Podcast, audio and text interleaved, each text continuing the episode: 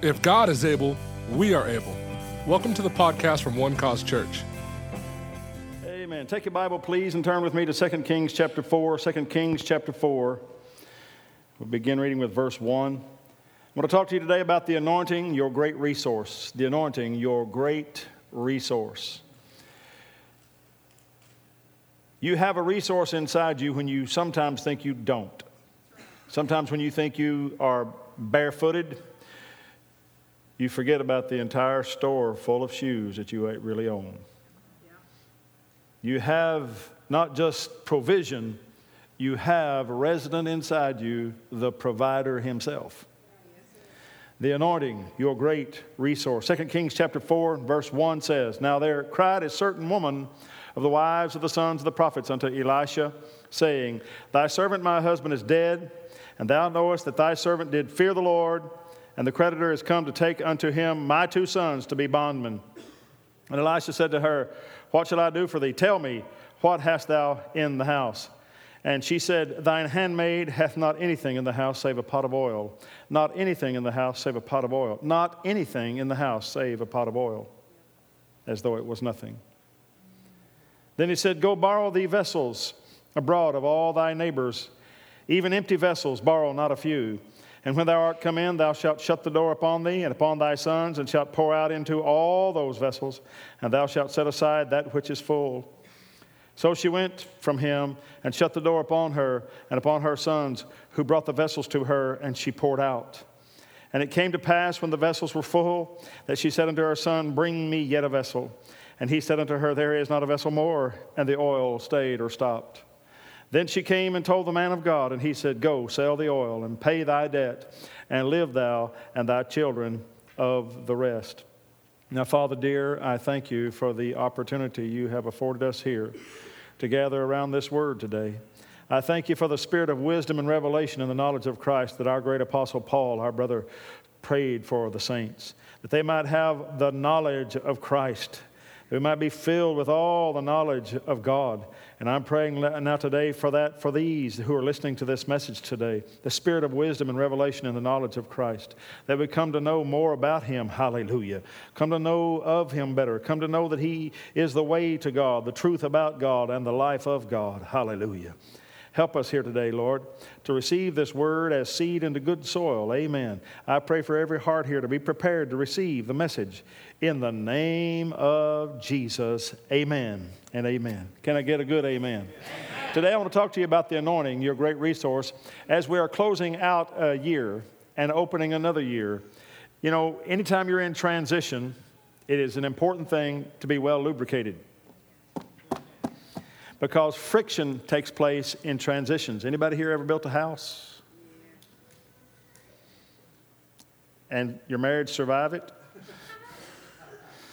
if you build a house and your marriage survives it, that means you were lubricated because there's all kinds of terrible friction that goes on in transition times. When you're moving from one realm to another, from one time to another, from one school to another, from one home to another, from one thing to another, one job to another.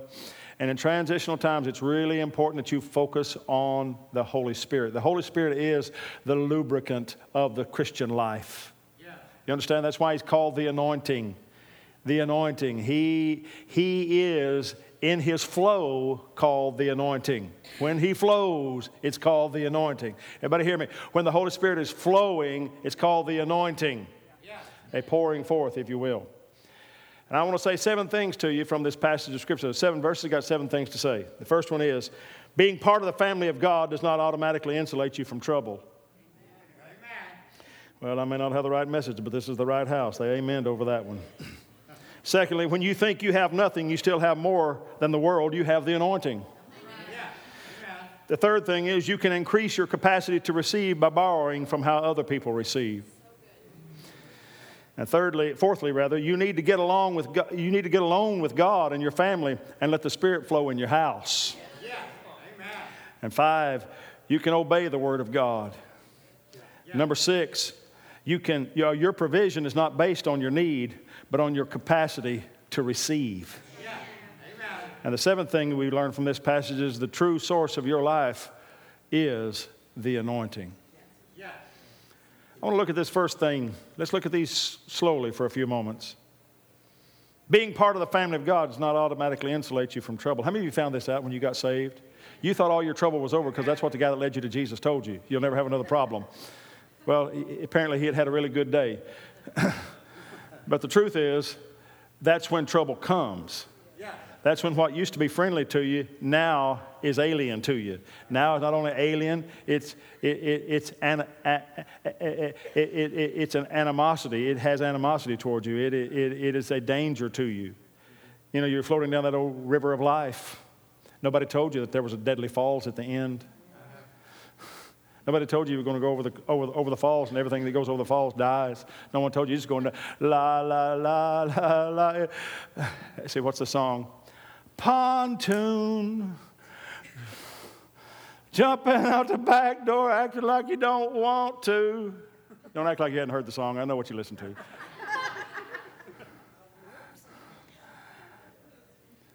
Floating down the river, and a log comes by, you get a hold of that log, it's cool, it, it helps you. Debris from something else, pieces of an old house floating down the river, yeah, you just get a hold of it, it's cool, it's easy. All kinds of other people, good swimmers, swimming down, you just lean on them a little while. Life is, life is easy. Then one day, here comes a guy swimming upriver, and he's swimming hard, and he's good, and he looks just like Jesus. Oh, look at him go. And he's got a rope behind him and a whole bunch of people hanging on the rope. And they start yelling out at you, Hey, get on the rope! There's a falls down there. You don't want to go that way. Let's get a hold of the rope. This Jesus, he can, woo, look at him go. He'll take you the other direction. It's going to be great. You won't die at the end of it all. Great, I don't want to die. You get over there on the rope. They don't tell you that what's about to happen to you is all those things that used to be friendly to you are now against you. Floating logs are not friendly anymore, they're potential projectiles. Amen. Trouble comes when you get saved. Yeah. It's not maybe, it's not likely to happen, it's going to happen because your whole life now is in the opposite direction of where it used to go. It's supposed to happen. Everybody understand this? It's supposed to happen. Now, we don't win people by telling them how bad it's going to get. we don't tell them that up front. You get them in and just let them find out.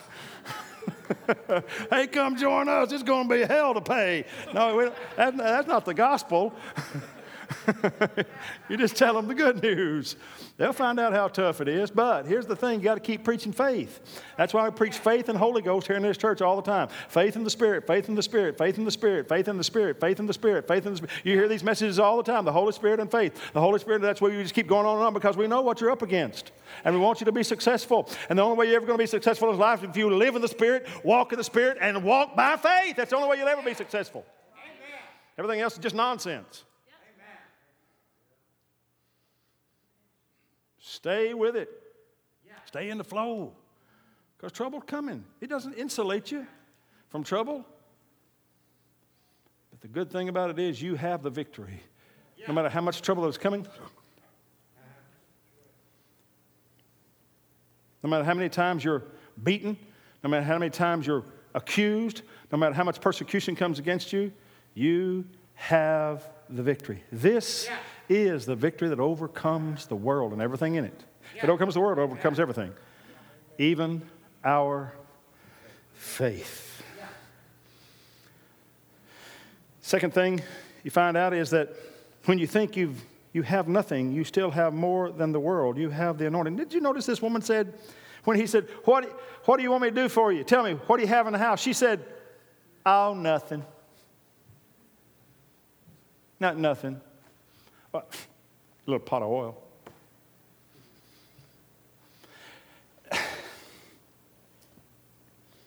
When you think you have nothing, you have everything. Yeah. You have everything you need inside you.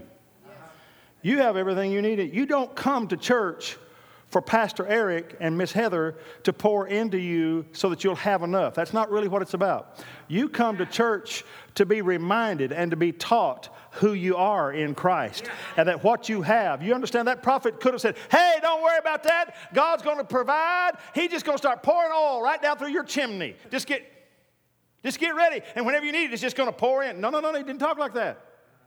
He asked her what she had in her house. What do you have in your house? God's not just going to wade into your life and start fixing everything for you. He doesn't operate like that.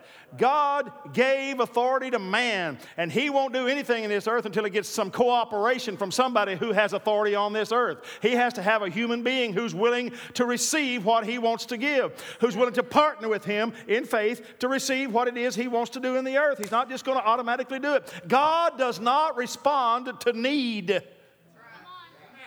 No, no, no, no, you didn't get it. I said, God does not respond to need. If God responded to need, He would never come here. Spend all of His time in India. You'd never see Him if He responded to need. We're all so fat and overweight and well taken care of. We have no needs compared to what they have, what they need out there in that world. God does not respond to need. Hear me. God responds to one thing God responds to what you believe. The problem in all the nations of the world is not that they have need, it's that they worship the wrong things.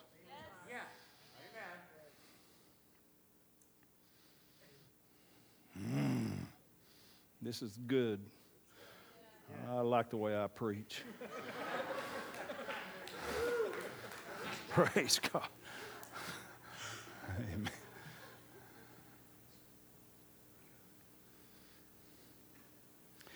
When you think you have nothing. Story goes of a woman whose husband started laying out late and getting drunk. She never could quite catch him because he'd sneak back in the house the back way. But he had to come across that cemetery to get there. She figured it out. She thought, I'm going to get him. So she went down to the cemetery and she talked to the guys paid him 50 bucks, bribed him into digging a, a, grave right in the, tra- the trail where he had to walk late at night in the dark, drunk. Next weekend, sure enough, he went out and got drunk. But before he left the bar, a neighbor of his who used that same trail left the bar, and he was drunk too. And that old boy walked along there and fell right headlong into that grave. Jumped and scratched and tried to get out, jumped and scratched and tried to get out, but he couldn't, so he just went over there and sat down in the dark corner and waited. Well, here in a little while, the lady's husband comes along. He's walking along there, falls headlong into the grave. Jump, and scratch, and jump and scratch, scratch and try to get out. Finally, hears a spooky voice from the corner back there behind him. Said, You can't get out of here. But he did. Amen. You just need the right motivation, praise God. Believers don't get their motivation from outside. Believers get their motivation from inside. You got the resource of the Holy Ghost inside you. You don't have to have it from out there. Oh, if God would just come and help me. The righteousness which is of faith does not talk like that. The righteousness which is of faith says, Jesus is Lord. Glory be to God. It puts the word of faith in, them, in his mouth and it speaks that way. Let me remind you that is how you release the anointing of the Spirit that's in you. How you release what's inside you is by how you talk. If you talk like a beggar, you'll live like a beggar. But if you talk like a child of God, you'll live like God in the earth. He can't help it but pass on his genes. My grandson just had a piece of gun, flipped it, he dropped it, it bounced and landed on my shirt. He, he just reached over there and picked it off. Said, I'm sorry and told his mom, she was laughing about it. I said, I can't help how I pass on my genes. I, I just can't. I mean, he's, he's just, that's, that's exactly something I would have done. It's exactly something his daddy would have done. Mm hmm. You just can't help it. See, when God created you, He didn't just create you from dirt, He recreated you on the inside like Him. He created you in the anointing, in the flow, glory to God, in the oil. Verse 3 Then he said, Go borrow thee vessels abroad of thy neighbors, even empty vessels, borrow not a few. And I said, You can, release, you can increase, rather, your capacity to receive by borrowing from how other people receive.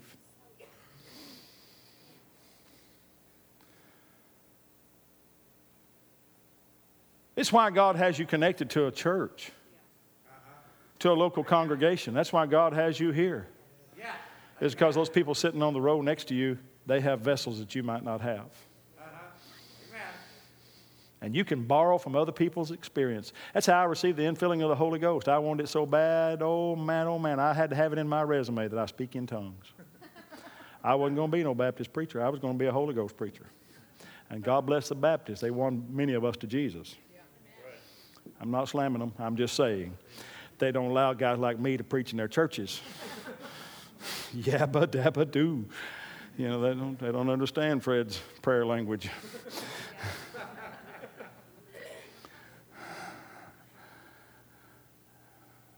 I had to have that in my resume, and I wanted it so bad. I was so hungry for God. And I remember laying in bed in the middle of the night, 2 o'clock in the morning, something like that. And I was frustrated, and I threw the covers off, got out of bed. And I had heard a story at my church. They told how Aunt Georgie May had received the baptism in the Holy Ghost. This is the pastor's aunt or sister, sister-in-law, I think. Uh, how she received the baptism in the Holy Ghost while she's washing dishes in the kitchen. And so I thought, well, I've been to church and I didn't get it. I'm going to the kitchen. Come on, look, tell two people you need to borrow some pots. So I borrowed her pot. I borrowed her pot and I went in there to the kitchen and I fell down on my knees and got gloriously filled with the Holy Ghost. Filled with the Spirit in the kitchen. I'm not saying you got to go, to, if you haven't received yet, and you're going to, but if you haven't received yet, I'm not saying you have to be in the kitchen, but if you hadn't received it anyplace else, why don't you try the kitchen tonight? It's a pot you can take. The Lord could have just done anything. He could have just worked it any way He wanted to. The prophet could have said, Yeah, it's going to rain oil on your home for seven months. When you need it, it'll just be there. Just go turn on the spigot. It'll, I mean, he could have come up with anything, but he didn't. He made it so that she had to depend on the relationship she had already built. She had to depend on her neighbors. God will not let you be an island unto yourself and say, Well, I just stay home. I worship the Lord at home. I don't go to church. I don't belong to any particular church because I'm just, you know, I'm just me. I just float around like in the cosmos. That's funny. The head's here and the body's over there. How long is that body going to live? You got to be connected. Connected. Hallelujah. Jesus is connected to his body, his congregated people. Hallelujah. We're not the we're not the scattered members, we're the collective members. Amen. Amen.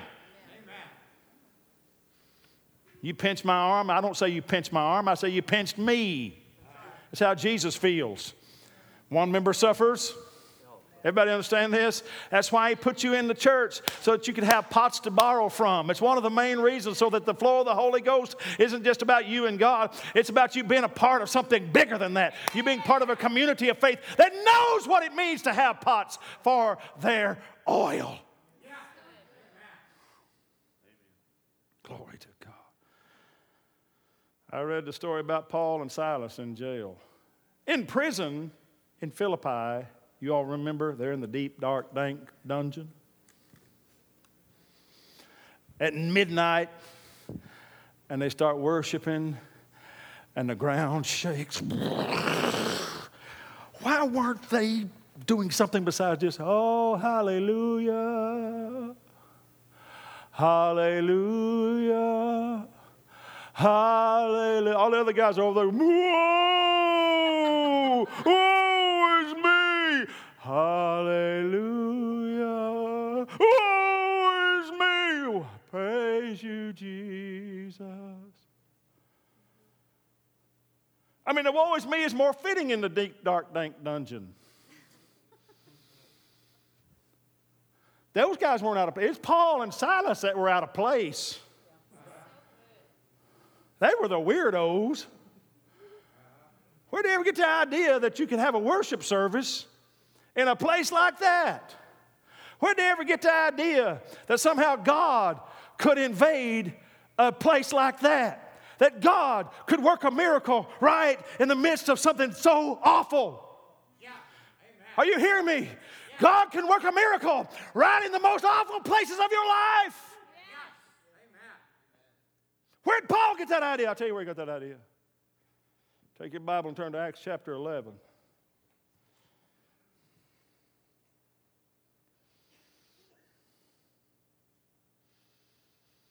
Acts chapter 11, Peter gets back from Cornelius' house and he's trying to explain what had happened there. And later down there in that text, it says,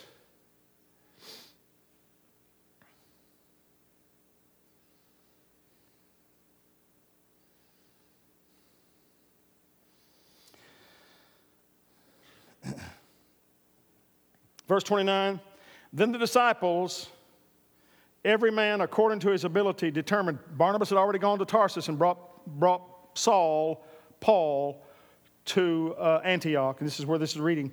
Then the disciples at Antioch, every man according to his ability, determined to send relief, that is, an offering, unto the brethren, brethren which dwelt in Judea or Jerusalem, specifically, which also they did, and sent it unto, sent it to the elders by the hands of Barnabas and who? The Apostle Paul. Look at the next verse. Next verse is next chapter. Now, about that time, that same time, Herod the king stretched forth his hands to vex certain of the church, and he killed James, the brother of John, with a sword. And because he saw it pleased the Jews, he, he proceeded further to take Peter also.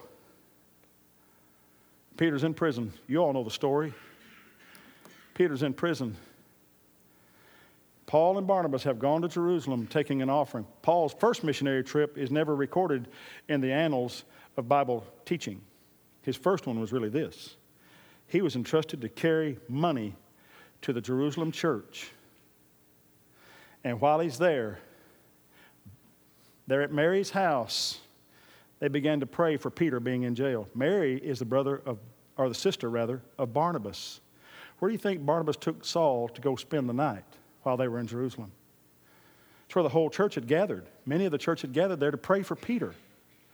That means that Paul and Barnabas were at Mary's house the day Peter had an angel come into prison. Paul was at that house. I've never seen it before. Paul was at that house. Peter is knocking at the door. And they say that there are all kinds of details to this story. The girl's name was Rhoda. They said she was mad. All kinds of details to this story that I wish they'd have just left out. Most of the time I think, well, why did they tell all this? Who cares what her little servant girl's name was who answered the door? And they all said she was mad. Why, why, who cares? There's a lot of details in the book of Acts that I wish they'd put in there that they didn't put in there. Like, like he'd, be in, he'd be in one city and they'd say, and, and when he came to Philippi, you know, 400 miles away. Well, what happened in all that time? He didn't just get there by bus. Yeah. I mean, did nothing happen that month that took him to get there? I, would like to some more details, but they just leave it all out. But they go into great detail about who all was in that house. Rhoda was her name. Are you listening to me? You know why? Why Luke and Paul and those guys knew who she was? Because she was the servant girl. Rhoda, would you get me this? Rhoda, would you get me that? Hey, Rhoda, come over here and do this. Hey, Rhoda, Rhoda, Rhoda, Rhoda, Rhoda. They couldn't forget her name because they were there. They were there. Peter comes knocking at the door because an angel walked in there and turned him loose. His chains fell off, and he comes back to that house.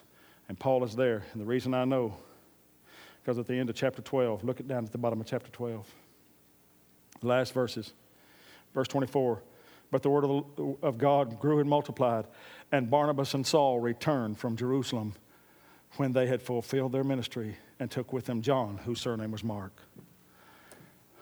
Now you know how the Apostle Paul knew that a miracle could happen in his prison cell is because he had borrowed a pot some months later, some months earlier, from a guy named Peter who had been delivered from a prison cell very much like the one he was in. Let me say to you, somebody else's testimony is more important than you think it is because that same testimony that was built in their life was built by the Holy Spirit, the same Spirit that's inside you. All you really need is to borrow that pot and stand up and say, God, you did it for Joe Blow. You'll do it for me. I heard Brother so and so say this. I'm to have that testimony. Sister Smell Fungus got it. I'm to get it too. Praise God. Amen. Glory to God did it for Peter, he'll do it for Paul. And if he did it for the two of them, he'll do it for you. Can I have a good amen here in this house? Glory to God. Borrow some pots. Come on, ask somebody, you got any pots I can borrow? Ask somebody else, say, you got any pots I can borrow? Young people, you need to stop saying old school. That's going to keep, that's going to keep you from receiving from the people. You need to walk around this church after church and find some people that are bald headed and gray headed and, and got those lines on their faces. Those tracks on their faces just means they've been places. They've done things. Ask somebody older than you about their story. Say, Tell me your story. How'd you get where you are in God? How'd you get in that flow you got? I hear that you pray and things happen. I, I want that in my life. Hey, borrow some pots today, glory to God, and make a difference in your life. The devil's going to rob you of great blessings if you keep thinking the, the old folks don't know anything. They might have some pots for you. Verse 4 When thou art come in, thou shalt shut the door upon thee and upon thy sons, and shalt pour out unto, into all those vessels, and thou shalt set aside that which is full. The fourth thing I want to say to you is you need to get alone with God and your family and let the, let the Spirit flow in your house. Yeah. Amen. You know why you feel the Spirit here? You feel the Spirit here more when you've generated that flow at home and bring it here. You're helping somebody else with the way you come prepared for church. Amen. Amen. You he said, close the door on you and your sons. I mean, when's the, think about it. When's the last time you just took your family and prayed with them? When's the last time you took your husband by the hand and said, honey, just, let's just pray? When's the last time you took your wife and said, baby, let's just pray? You don't have to call her baby, but it's not a bad idea.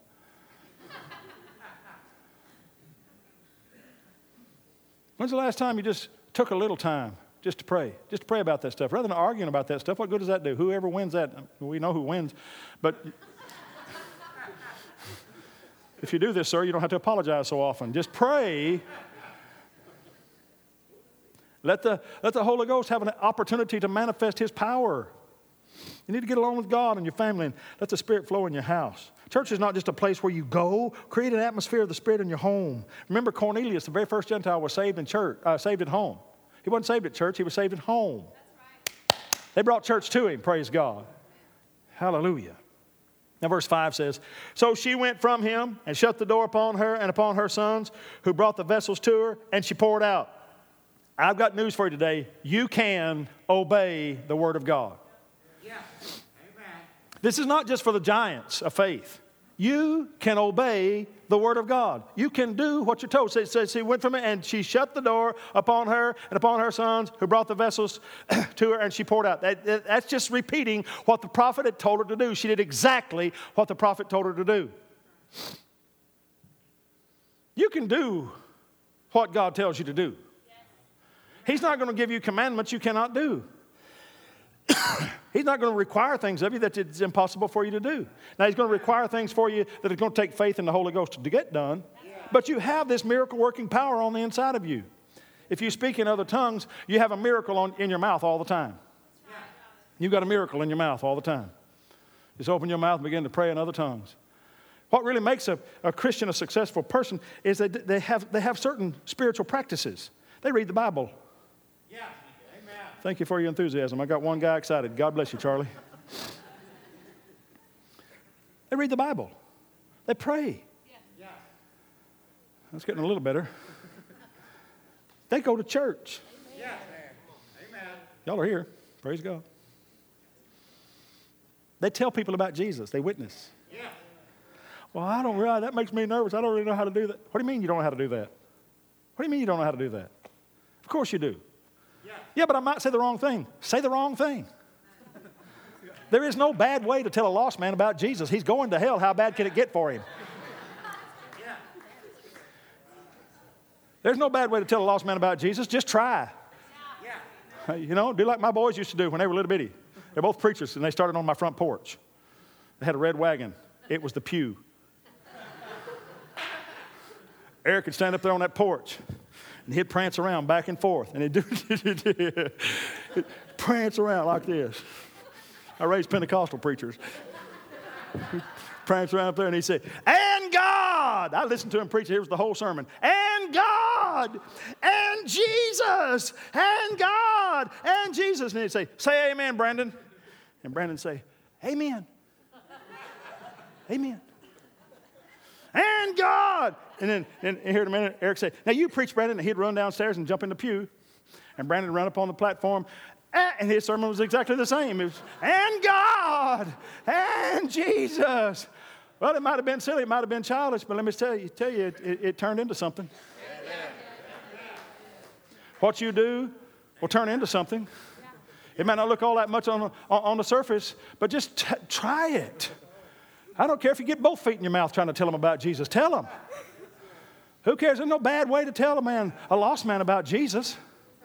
Amen. Amen. Just tell them what happened to you. So oh, I don't know, man. All I know was I was dirty and I came up clean. Glory to God. But we get all weirded about it, acting like not only can we act like we can't obey the Word of God, many people just get where they don't want to. Somebody told me the story about a an old Amish farmer who had a stubborn mule. Pulled and pulled and pulled, pulled and the mule wouldn't move. Pulled some more and the mule wouldn't move. Finally, the mule got so obstinate he just sat down, just sitting there. The farmer walked over to the mule, looked him in the eye, and he said, Mule, thou knowest that I cannot curse thee because I am Amish. And thou knowest that I cannot beat thee because I am Amish. But what thou knowest not is that I can sell thee to a Baptist. He'll be. Amen. Amen. The fifth thing that makes a successful Christian life is, is, is tithing daily Bible reading, prayer, fellowship, witnessing, and tithing. Learn to tithe, learn to give, learn to pour out of your substance. It's a great blessing to you. Not only is it a blessing to your church, but it's a blessing to you. It opens the windows of heaven in a way. In a way, you understand this? You? You partner with God in a way that you, you just can't. You can't you can't partner with him any other way. He, he, he wants you to sow seed. Learn what seed time and harvest. Remember, God's not ever trying to get anything from you. He's trying to get more to you. That's all he's ever doing. When he talks about tithing, he's just trying to get more to you. When he talks to you about witnessing, he's not trying to hurt your feelings or try to embarrass you. He's just trying to get more to you. He knows how much you love church, how much you love believers all around you. He's just trying to help you get more of them in. Anything you do in life, God's not, that he orders you to do, he's not trying to take anything from you. He's trying to get more to you. Come on, somebody say amen. amen. Sixth, your promotion, or rather, your provision is not based on your need. Verse 6 And it came to pass when the vessels were full that she said unto her son, Bring me another vessel. And he said to her, There's not another vessel more. And the oil, and the oil stayed. Your provision is not based on your need, but on your capacity to receive. Yeah. How rich is your God? Well, he's plenty rich. Not about whether or not he can provide. It's not about how much he has. It's not about, not about even what you need. It's about your capacity to receive. Amen. So you broaden your capacity. You stretch. God's always working to get things to you. Amen. He just wants you to be able to stretch your own heart, your own soul, your own life so that you can receive. I mean, somebody told me they wanted a healing ministry. I said, Well, when's the last time you went to the hospital? One of my students said, I believe God's called me to the healing ministry. I said, When, when's the last time you went to the hospital? He said, Well, I'm, I'm not sick. I said, There's sick folk there. You're not going to start a healing ministry praying for people that aren't sick. Look at there, man. He walked away well. Well, he came well, Dumbo. Go find some sick people, pray for them. God's called me to India. Well, don't wait to go to India. There are communities of, of Indians all over North Texas. Go find one of them and preach to them. God's called me to, to Southeast Asia. You don't have to go there. They're all over uh, Garland.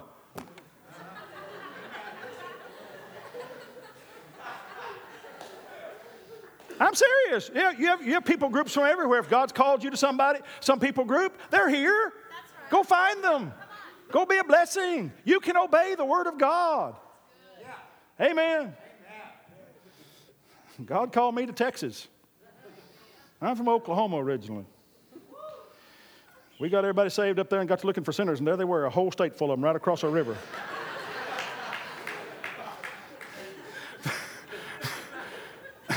Just right across the river. Verse 7. Then she came, told the man of God, and he said, Go sell the oil and pay thy debt, and live thou and thy children of the rest.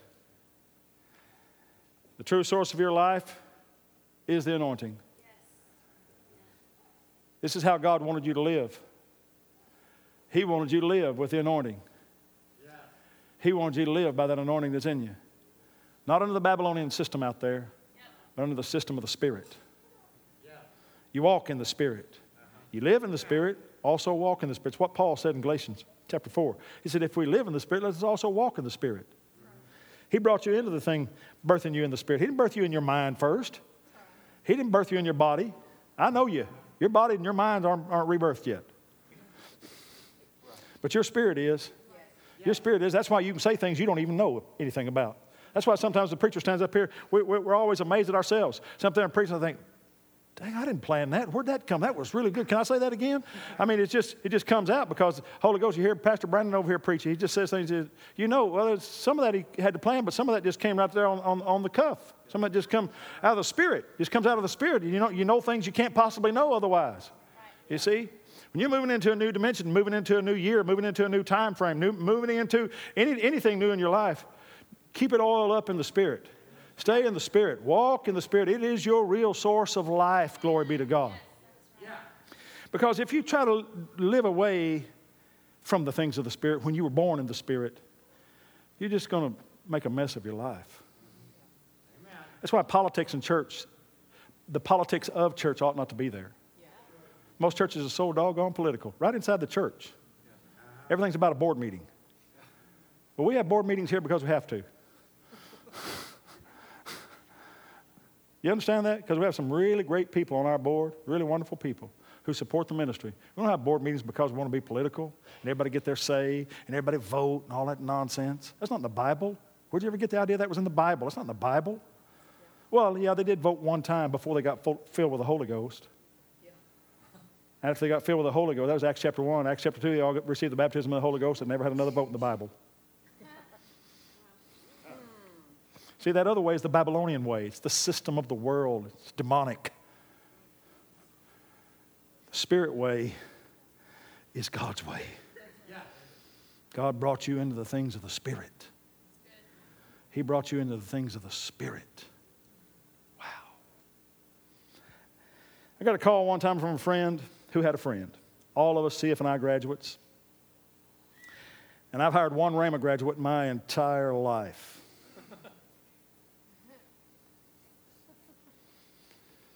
Because I like hiring CFNI graduates. Now, my best, you know, my best friend in this church is a Rhema graduate, but I try not to hold that against him and him and Jana, John and Jana.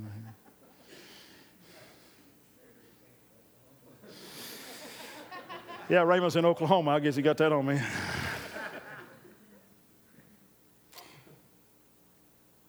But these two guys were, you know, they, they were close friends. One of them called for me for the other one. So he said, Would you call him and encourage him? I said, I always try to help the CFNI guys.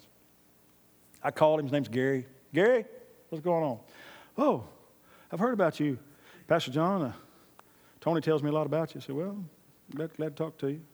And as I'm talking to this guy, the Spirit of God, the Spirit of the Lord tells me, invite him to preach. I think, no, I ain't inviting. Yeah, what? Yeah, invite him to preach. Really? I'm going to invite him. Whew, okay. Uh, yeah, Brother Gary, I, I just want to know when you can come and preach for me on a Sunday night. He said, What? I said, Well, you're trying to get your ministry started. You, come, come speak for me. The Lord just spoke to me and told me to invite you to. Okay, just, would you just tell me when? I'll make it happen.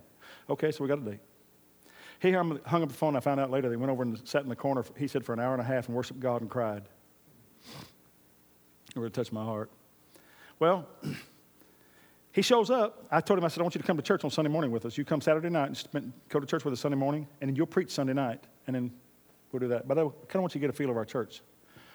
Well, church is really a rocking place, you know. He comes Saturday night. We take him out to eat. And he had this squirrel. No, I mean, it was, it was a little girl, but she, she was like, a, like, a, like an untamed squirrel at our table. Climbing on the table. It looked like someone had performed surgery on a dog on our table after she was done. It was horrible. It was awful. I'm thinking, get this kid under control. She, he, she was just wild, just everywhere, crackers everywhere, and food everywhere. Just, it was a real nice restaurant, too. I was going to try to show off a little bit, you know, take him out someplace nice. He had this circus animal with him.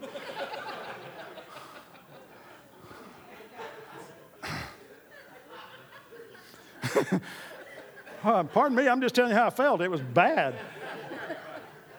We got back home. I told my wife, I said, either God is playing some big trick on me or I don't know how to hear his voice. I thought, sure, he told me, but this is crazy. I can't have this guy. This is loony. And, and not, not to mention, he acted like a squirrel. He was just weird. I didn't like him. Didn't like the way, I didn't like anything about him. I just, oh, this guy is distasteful. Because I discipline my kids. I don't know if y'all noticed, my kids are disciplined. I wasn't going to have them be called preacher's kids, typical preacher's kids. I wasn't going to have that in my house. Nonsense. Pastor's kids ought to be better than everybody else's kids. I know that's tough, Dylan, but it's still the truth. Not worse than everybody else's kids.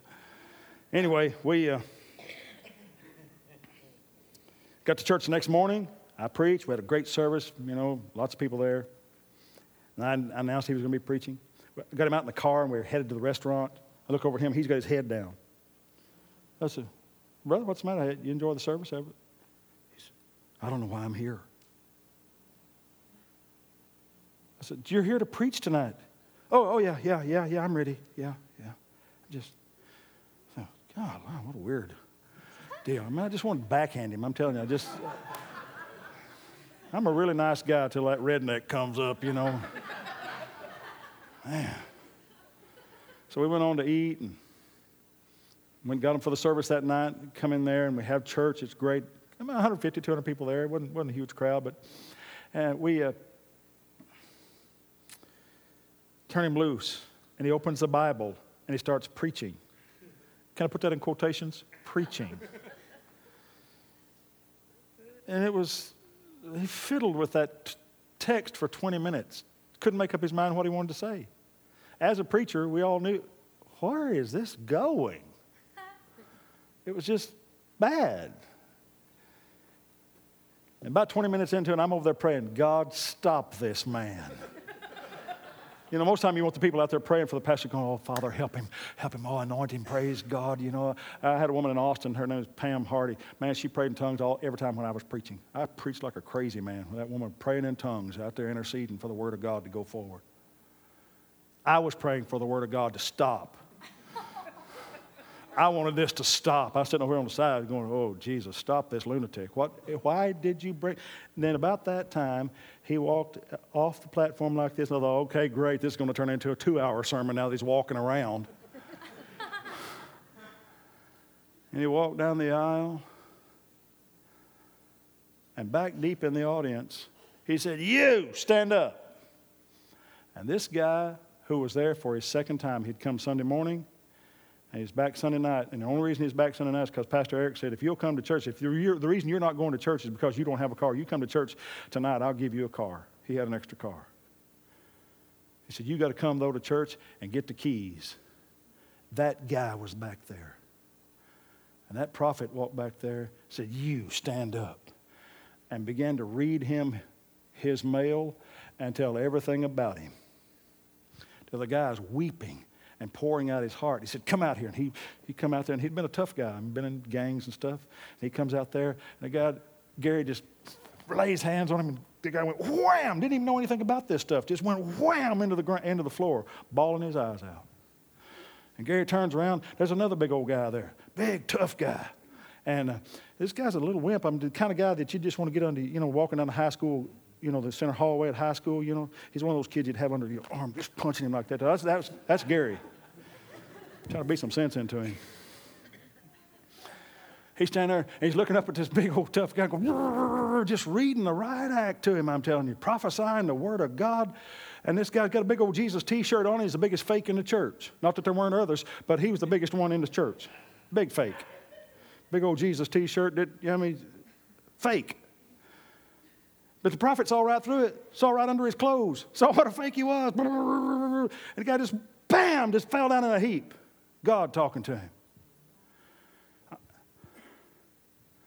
And I know everything about these guys is what's going on. I'm going, oh, Jesus, don't tell him nothing about holler. It's just between you and me.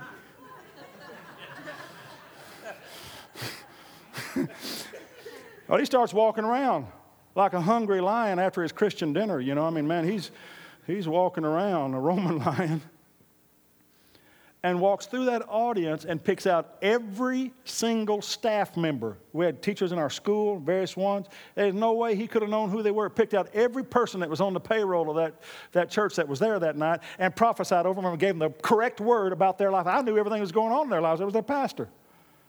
Picked out every staff member that I had, about 20 or 25 of them, and prophesied over correctly over every last one of them. By the time it was over, I was just screaming. I just took off running around the room going, Oh God, I knew, I knew your voice.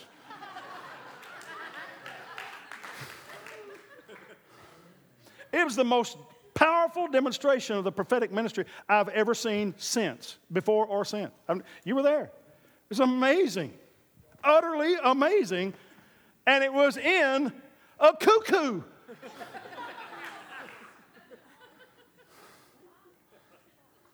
Guy who had nothing in his house about a little pot of oil. Glory to God. It is your source of life. Get over in the things of the Spirit. You'll find a resource that beats any of the other connections you can make. And it's already in you. Remember, 2013 isn't blessed or cursed. It is what you make it. Yeah. Amen. And you're blessed. Amen. God's not cursing anybody. He cursed Jesus so you wouldn't have to be. He's not out to punish you. He's not punishing anybody. He punished Jesus 2,000 years ago so you could live in the flow, live in the blessing. Come on, somebody say amen. amen. Hallelujah. It's coming, it's coming, it's coming. I know it's coming for the people of God. Now, Father, I thank you for these, your people. Thank you for the flow of the Spirit of the living God and the power of your word to change everything for us, to help us get in the flow and stay in the flow.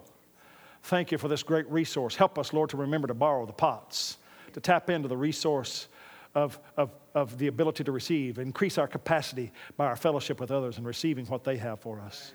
Thank you for your people now. In Jesus' name. Amen. Amen. Come on, shout amen, somebody. Praise God. Thank you for listening to our podcast. We want to invite you to join us in service Sundays at 9:30 or 11 a.m. and Wednesdays at 7 p.m.